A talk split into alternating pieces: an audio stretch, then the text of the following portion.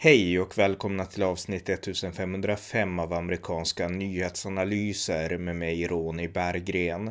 En konservativ podcast om internationell politik som kan stödjas på swishnummer 070-30 28 95 0. Rysslands president Vladimir Putin har idag den 22 februari 2022 meddelat att Ryssland erkänner de ukrainska utbrytarrepublikerna Luhansk och Donetsk som självständiga stater.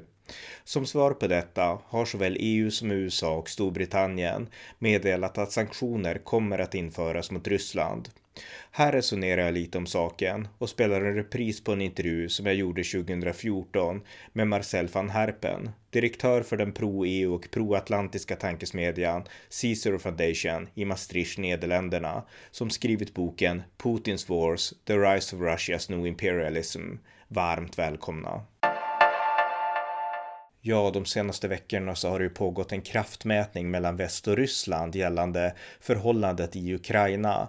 Eh, Ryssland har, har, under lång tid bunkrat mängder av soldater på gränsen mot Ukraina och eh, väst har befarat en rysk invasion som skulle kunna nå ända till Kiev. Och eh, väst har hotat med sanktioner, hårda sanktioner om Ryssland gör så här. Och eh, Joe Biden han har sagt att det här kan innebära att vi stoppar Nord Stream 2, den här pipelinen under Östersjön, Östersjön mellan eh, Ryssland och Tyskland som ska leverera rysk naturgas till Tyskland då. Och det är den hårdaste sanktionen eh, som man har hotat med. Eh, idag så meddelade Vladimir Putin att eh, Ryssland kommer att erkänna, eller att man erkänner till och med, eh, de två utbrytarrepublikerna i Ukraina, Luhansk och Donetsk, Donetsk som självständiga stater. Och som svar på det här så har såväl EU som USA och Storbritannien eh, nu sagt att man kommer att införa hårda sanktioner. Och eh, det har blossat upp ett slags nytt kallt krig egentligen på grund av det här agerandet från Ryssland. Och eh, det här beskedet är ju relativt nytt då och det innebär också att eh, fredsförhandlingarna som ändå har pågått med Ryssland sedan man tog Krim, sedan Ryssland tog Krim då från Ukraina 2014, så har man ändå försökt förhandla eh, från 2015 och framåt. Och det här innebär egentligen att förhandlingarna är ganska dödförklarade. Väst försökte avskräcka Ryssland och Ryssland fattade ändå det här beslutet. Och det här innebär i praktiken också att nu kommer Ryssland att, ja, eh, jag läser nu att Ryssland har beordrat att trupper, de ska skickas till de här utbrytarregionerna eh, och eh, det innebär att i praktiken så kommer de här regionerna nu att tillhöra Ryssland eh, därför att Ukraina kommer snabbt, knappast att kunna ta tillbaka de här regionerna och det bor en stor rysk minoritet där. Men det ändrar ju inte ett faktum att det här är ett brott mot internationell rätt. Det här är Ukrainas land och eh, Ryssland använder de här minoriteterna som ett vapen för att kunna hävda att nej, men det är vårat, våran mark och det är vårat folk ungefär som vi ska skydda. Så att det är det som Putin har gjort. Han har tagit en ytterligare del av kakan. Och han har gjort det smart därför att eh, eftersom nu Ryssland inte gick in med en fullskalig militär invasion utan bara gjorde en liten invasion. Och eh, jag skrattar lite grann nu därför att Joe Biden gjorde ett uttalande på presskonferens häromveckan där han sa att vi ska vara jättetuffa med, såvida Ryssland inte bara gör en liten invasion. Sen tog ju Biden tillbaka det och ändrade sig för han insåg att det här var en väldigt dum formulering. Men det är exakt det Ryssland har gjort nu. Man har gjort en liten och passiv invasion av de här områdena. Sen vet vi inte om det här kommer trappas upp från Putins sida. Men som läget är nu så är den så pass liten att även om väst har sagt att de kommer införa sanktioner nu mot Ryssland så får vi se vad det innebär. Därför att väst sa ju att vi ska införa sanktioner om Ryssland invaderar Ukraina. Och eh, ja, eh, än så har inte det riktigt skett kanske, utan det Ryssland har gjort är att man har erkänt att de här är självständiga delrepubliker och det finns säkert folk där som välkomnar det, men man kör då helt över Ukrainas regering. Och eh, det faktum att, äh, att Ukraina är en egen suverän nationalstat. Det liksom ignorerar Ryssland totalt och eh, gör på sitt eget sätt. Så att det här ställer ju väst i en slags, äh, ja, i ett dilemma eftersom man inte var tillräckligt tydliga i ett tidigt skede. Eh, så att eh, vad vi ska göra nu härnäst, det får vi kanske se imorgon. Det här är liksom dagsfärskt. Men jag tänkte ändå prata lite om det här utifrån några eh, texter och eh, en del andra saker. Och eh, jag har följt Ryssland länge, sedan slutet av 90-talet egentligen. Vladimir Putin har jag följt från första början, när han fick makten där i december 1999 fram tills nu. Eh, sen har jag följt honom passivt. Det, jag följer inte rysk politik aktivt alls, men jag har ändå följt med, liksom läst en bok nu och då var och varannat år och läst artiklar och sådär hela tiden. Och i samband med att Ryssland tog Krim 2014 och det blev ett upptrappat läge mellan Ryssland och väst då också, så läste jag ganska mycket. Och på amerikanska nyhetsanalyser har jag en text från den 1 april 2014 som heter Sergej Karganov, mannen bakom Putins syn på ryska minoriteter. Och eh, det är ju det som det pratas om nu också, att Putin menar att Ukraina är en historisk del av Ryssland och, och det här.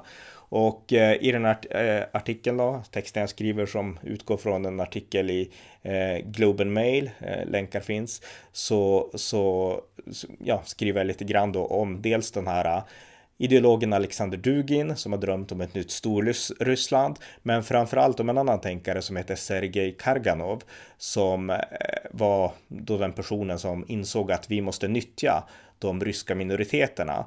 Eh, för det var ju så här att efter murens fall, när Sovjetunionen upplöstes och Ryssland blev Ryssland och de andra eh, nationerna och folken som var införlivade i det sovjetiska imperiet blev självständiga, eh, då fanns det ju stora ryska folkgrupper, ryska minoriteter i de här satellitstaterna. Och eh, Sergej Karganov, han resonerade i, slutet, i början av 90-talet där hur man skulle tänka om de ryska minoriteterna. Och han menade då att vi måste se till att eh, vi behöver inte betrakta de här minoriteterna bara som en utsatt grupp, utan vi kan betrakta dem som en resurs för Ryssland, menade Kaganov. Och eh, jag skriver så här eh, i min text då, där på amerikanska nyhetsanalyser. Eh, Sergej Karganov har stått Putin nära och hjälpte till att skriva det tal Putin höll i höstas, alltså hösten 2014, eller 13 då antar jag, eh, där han utlade visionen för ett nytt mäktigt Ryssland, lett av sina egna ideal och värderingar. Karganovs egen syn på de ryska minoriteterna var att det skulle bidra till fortsatt ryskt inflytande och detta kom att kallas Karganov-doktrinen och kom till av en slump när Karganov 1992 ombads att vara ersättare på en konferens. Han kladdade då ner några ord och istället för det vanliga pratet om hur vanliga ryssar nu lämnades utanför det ryska imperiets beskydd så sa han att man skulle börja betrakta dessa som tillgångar för att bevara de forna ryska kolonierna eh, snarare än som offer. Deras lojalitet skulle man bevara och vinna genom att värna deras rätt att tala ryska offentligt, att se rysk tv och ha rysk utbildning för deras barn. Karganov menar dock att Putins nya nationalism är en konsekvens av västs agerande med ett EU och ett NATO som expanderat österut, trots Moskva, Moskvas protester. Karganov menar dock att för att undvika att vidga konflikten måste väst gå med på att inte expandera sina institutioner österut och låta Ukraina bli federaliserat med stora friheter för de rysktalande regionerna. Han förstår förstås att väst inte kommer att acceptera detta, men det kanske kommer att tvingas att acceptera saken när de förstår att det kommer att krävas ett krig för att stoppa Putin. Ett krig väst inte kommer att vilja ha. Sanktioner kommer inte att räcka, konstaterar Karganov, och sanktionerna visar bara att man inte har förstått Putin. Eh, de visar, citerar jag då, eh, att våra väst, eh, västerländska kollegor inte förstår någonting. De tror att Putin och hans vänner är ute efter pengar, det är de inte, utan de är ute efter makt och stolthet, säger då den här Karganov. Och det här är ju rätt intressant, att, för, det, för det tycks vara det som är Putins drivkraft nu också. Att han har liksom de här stora historiska visionerna över att eh, Ukraina och Ryssland är en och samma sak och han tänker liksom utifrån historien att han gör något som är lite ödesbestämt. Och eh, drivs man av ideal på det sättet, då är det ju inte pengar som är den stora liksom drivkraften eller liknande och då blir man inte avskräckt av sanktioner på samma sätt. Så att det var hans syn och ni kan gärna läsa den artikeln ni så vill. Eh, sen har jag också sett en intervju med en rysk oppositionspolitiker som heter Vladimir eh, Karamursa och eh, han intervjuades av PBS eh, 2017 och eh, han har varit eh, eh, han är dryga 40 och han har varit en aktiv Putin-motståndare ända sedan ja, slutet av 90-talet där, hela sitt vuxna liv och eh, så länge Putin har varit vid makten. Och han berättar i den här intervjun att eh, Boris Jeltsin då, som ledde Ryssland på 1990-talet, han är ju väldigt, eh, ja, baktalad eller sådär idag på grund av att det var så mycket korruption på 90-talet och på grund av att han var sjuk och han var ett fylle och liknande. Men Jeltsin införde frihet, riktig frihet i Ryssland, förklarar den här politikern Vladimir Karamursa. Och 90-talet, det var det fria årtiondets Ryssland när pressen var helt fri och eh, det fanns en önskan att verkligen demokratisera.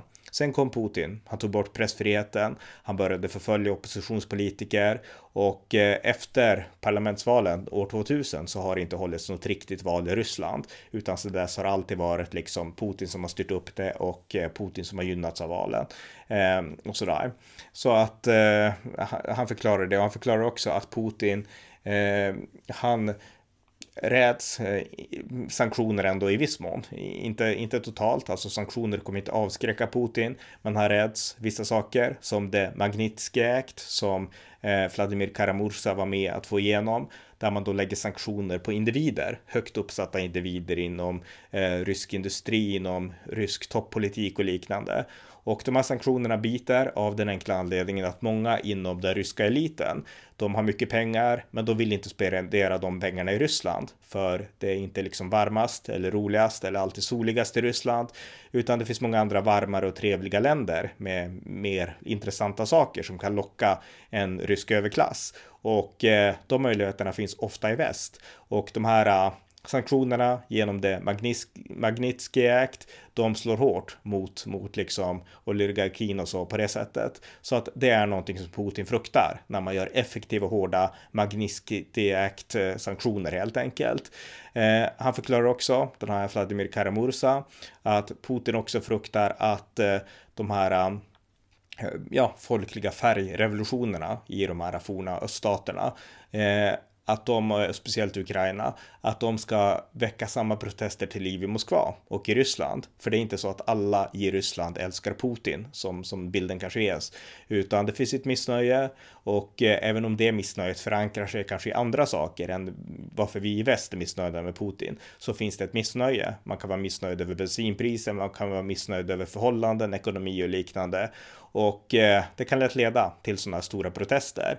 Och eh, en gnista i ett land som Ukraina kan lätt spridas till Ryssland. Och det var den här synen som fanns på Sovjettiden, att man skulle slå ner revolutioner för att det inte skulle sprida sig liksom. Och Putin är helt fostrad i det tänkandet att eh, de här måste förstå att Ryssland är bra och de ska bara acceptera det. Och eh, om det kommer liksom lågor som på något sätt kan gnister så kan väcka lågor som, som sprider sig till motstånd mot förståelsen för hur bra Ryssland är, då måste det slås ner hårt. Och eh, det här tänkandet som den gamle KGB-agenten Vladimir Putin är formad i eh, förklarar, mig, för, förklarar då Vladimir Karsa Mursa. Och eh, det, det präglar också hans syn på Ukraina. Så att jag tycker också att det är ett väldigt intressant perspektiv. Så att ni som vill kan också se den här intervjun. Det är en väldigt sevärd intervju med en mycket intellektuell eh, man. Eh, och den heter då eh, The Putin Files, Vladimir Karamursa eh, från 2017 finns på YouTube. Frontline PBS har gjort intervjun, så se gärna den.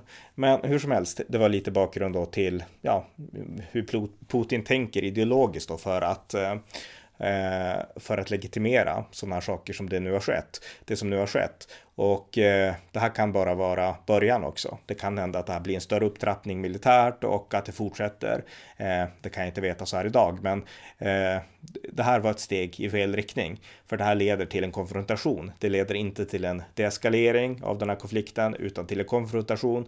Eh, Putin gör nu någonting som väst har varnat för. Även om det inte är fullskalig invasion så är det definitivt emot den tanke som väst hade om den här konflikten. Så att det kommer att bli en ökad konflikt nu mellan Ryssland och väst. Det går inte att komma ifrån och det är Putins fel. Han har inte lyssnat, han har inte velat ha liksom råd eller någonting, utan han har ansett att han har rätt utifrån sina motiv att köra över en självständig nation, Ukraina, utifrån sitt, sitt eget liksom imperialistiska tänkande.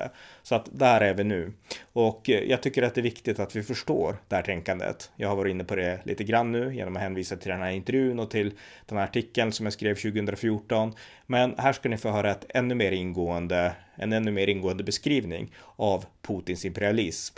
Och det här är en intervju som jag gjorde 2014 med Marcel van Herpen som leder, eller ledde den eh, proatlantiska tankesmedjan Cicero Foundation i Nederländerna och han har skrivit en bok som heter Putins Wars, The Rise of Russia's New Imperialism och eh, jag läste den 2014 och därefter så intervjuade jag Mar Marcel van Herpen då. Så att här är den intervjun. Så att jag hoppas det här poddavsnittet ska ge lite liksom djupare förankring nu när ni ser saker om de här händelserna på nyheterna.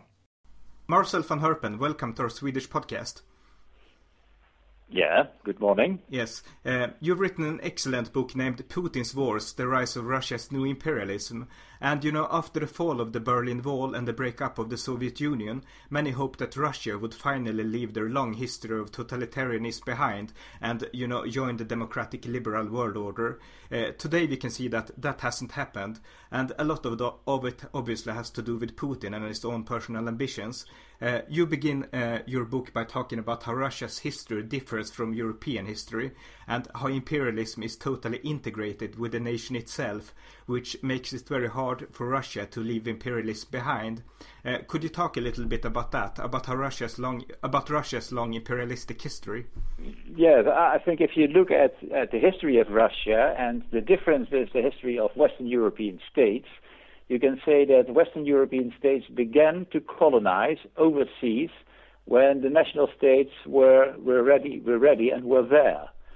And in Russia it was different. So the Russian national state uh, developed itself in the process of colonization. So colonization is seen as a normal process of the nation, and I think that is the very big difference with uh, with Western Europe. Second difference is, of course, that the Russian Empire always has been a land-based empire. That means that the colonies were not overseas, but well, it were the neighboring countries. And uh, so there was a very close integration between the Russians and between the colonized peoples, different from Western Europe. Uh, you also write that throughout Russia's history, mili military defeats has usually opened the door for reforming society in a better and more progressive direction. But that door of opportunity has always been closed very quickly. Can you give some examples of this? Yes, I, I think so. It's it's a recurrent uh, phenomenon in Russian history. If you look, for instance, uh, to the, the Crimean War in 1853, 1856, which was lost by by Russia, uh, then after this war there came the liberation of the of the serfs, uh, of this the semi uh, slaves uh, bound to to the territory by Tsar Alexander II. Uh, but in fact, this liberating Tsar uh, was was murdered, was killed, and then his son uh, took another stance and was much more authoritarian. We see the same syndrome in, in, in the beginning of the 20th century with Japan. Uh, the Russian-Japanese uh, war was lost by the Russians, and then after this, we got the reforms by Stolypin. there was a Duma for the first time in Russia, the parliament that all these reforms were only temporary. The same was true after the First World War. We got Kerensky, a democratic modern government. It was, uh, well, there was a putsch against it by the, the Bolsheviks uh, in, in, in, November of 1917. And the same is true of the Cold War. The Cold War, in fact, uh, was lost, you could say, by, by Russia, and it started the process of democratization and, uh, and the introduction of a market economy. But if you look now today, uh, we see that this whole democratic process uh, has stopped. And instead, we have an authoritarian regime. Yeah, we're, we're going to talk about that soon. But one, one more historical question. You also write about how Russia, throughout history, had, has, ha, has had different theories of legitimation, uh, something I found very interesting. Could you explain those for me? Yes, if you look at, at Western uh, uh, colonizing states, they when they went overseas, they want to legitimize their their actions. Uh, well, in the beginning, it was to bring Christianity to the, the heathens. Yeah. Uh, then it was the white man's burden, so bring Western civilization to uh, people who were not uh, not civilized enough. Yeah there was also in the 19th century uh, the hardcore colonialism of an, Darwinist racial superiority, which we see again in uh, in, in, Hitler's uh, uh colonialism in Eastern Europe.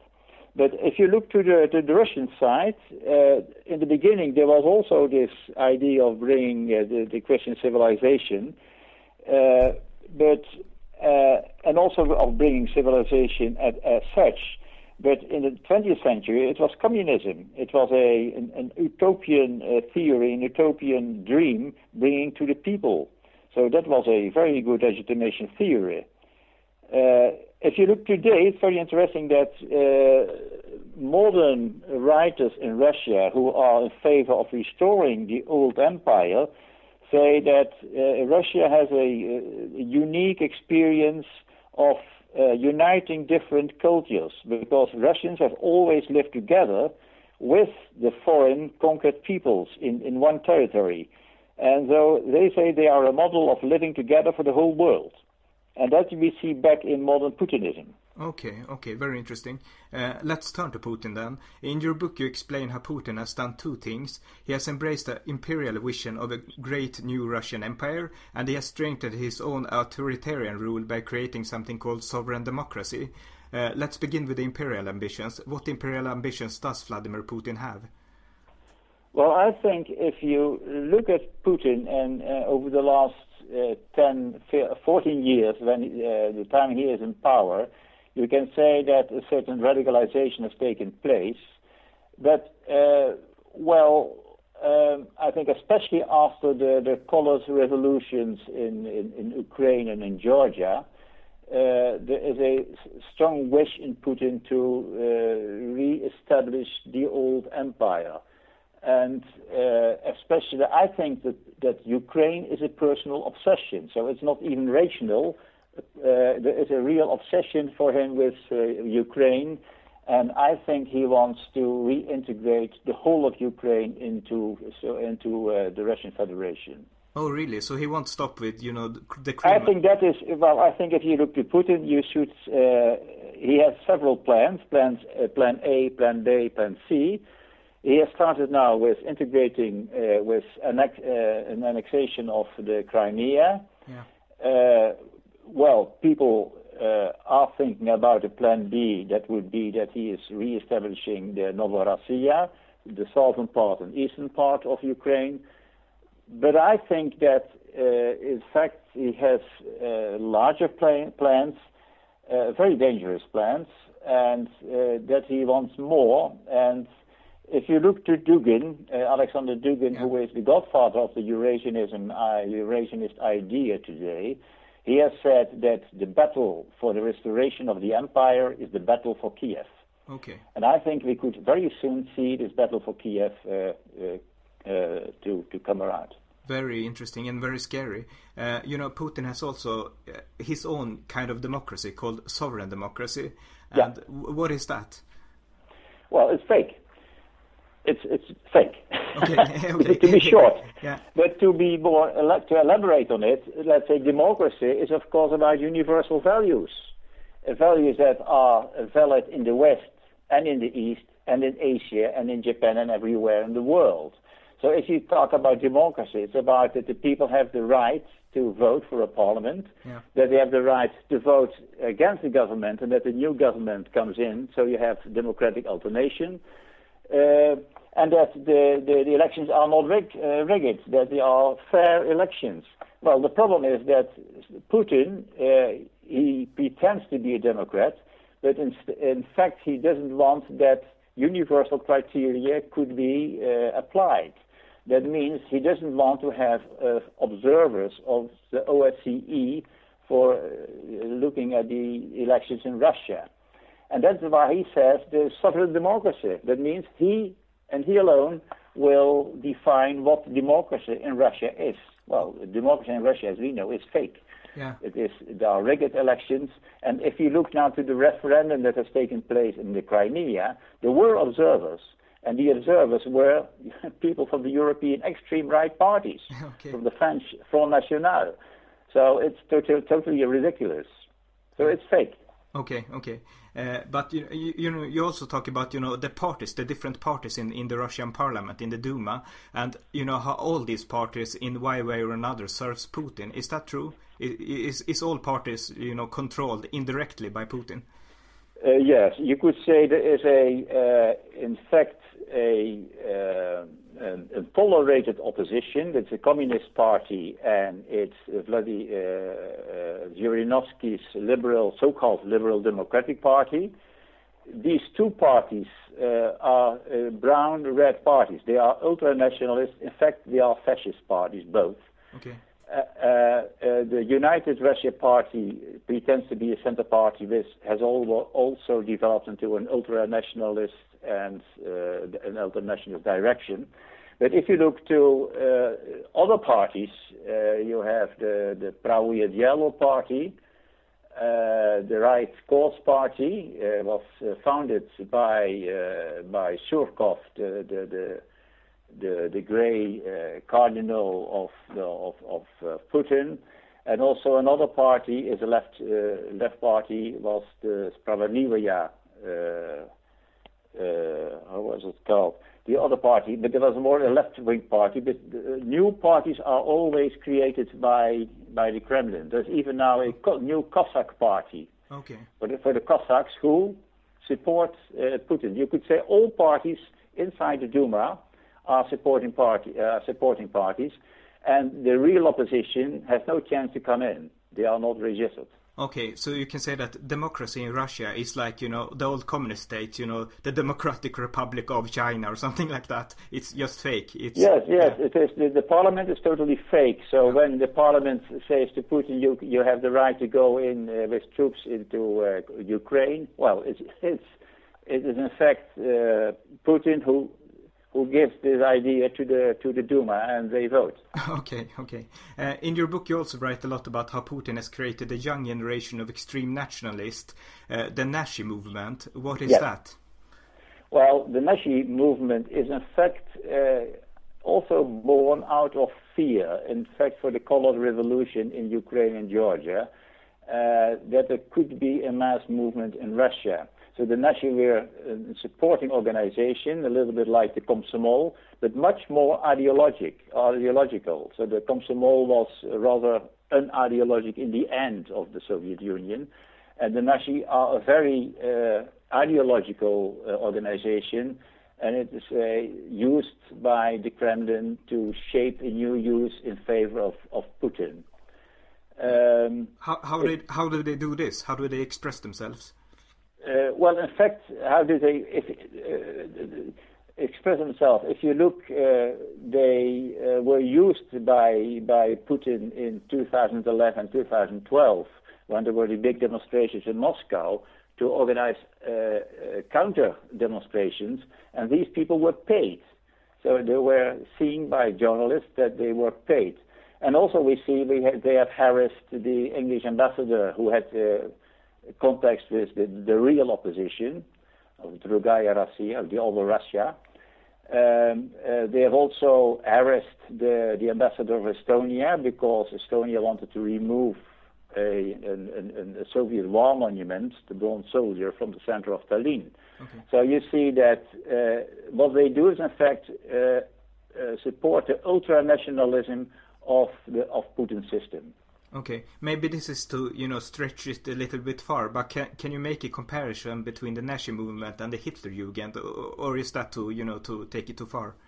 Uh, well, you could not say that Putin is Hitler. There are differences be between the systems, but there are strong fascist tendencies. There are also tendencies from from more Bonapartist and uh, Berlusconist populism.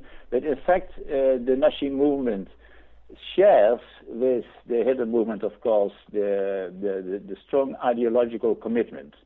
In fact, uh, um, so well, it's it's not the same, but in fact, it is also a movement that is is installed by the state, organized by the state, to create its own uh, ideological support in the young generation. Okay. You also talk a lot about Putin's propaganda machine and how this was used to fool the Western powers, not at least when Putin invaded Georgia in 2008. Uh, can you talk a little bit about that and about Putin's propaganda machine and you know how he used that to prepare his attack? Uh, yeah, yeah. The, the, in, in Georgia. Yeah.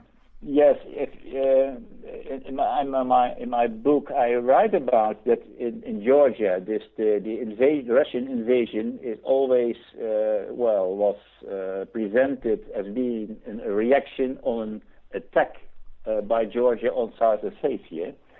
In fact, uh, uh, three days before the war started, there were 50 journalists inside uh, it's the, the, the South Ossetian capital, and these were the journalists of all the big channels, the TV channels, the radio, the, the big media, the papers.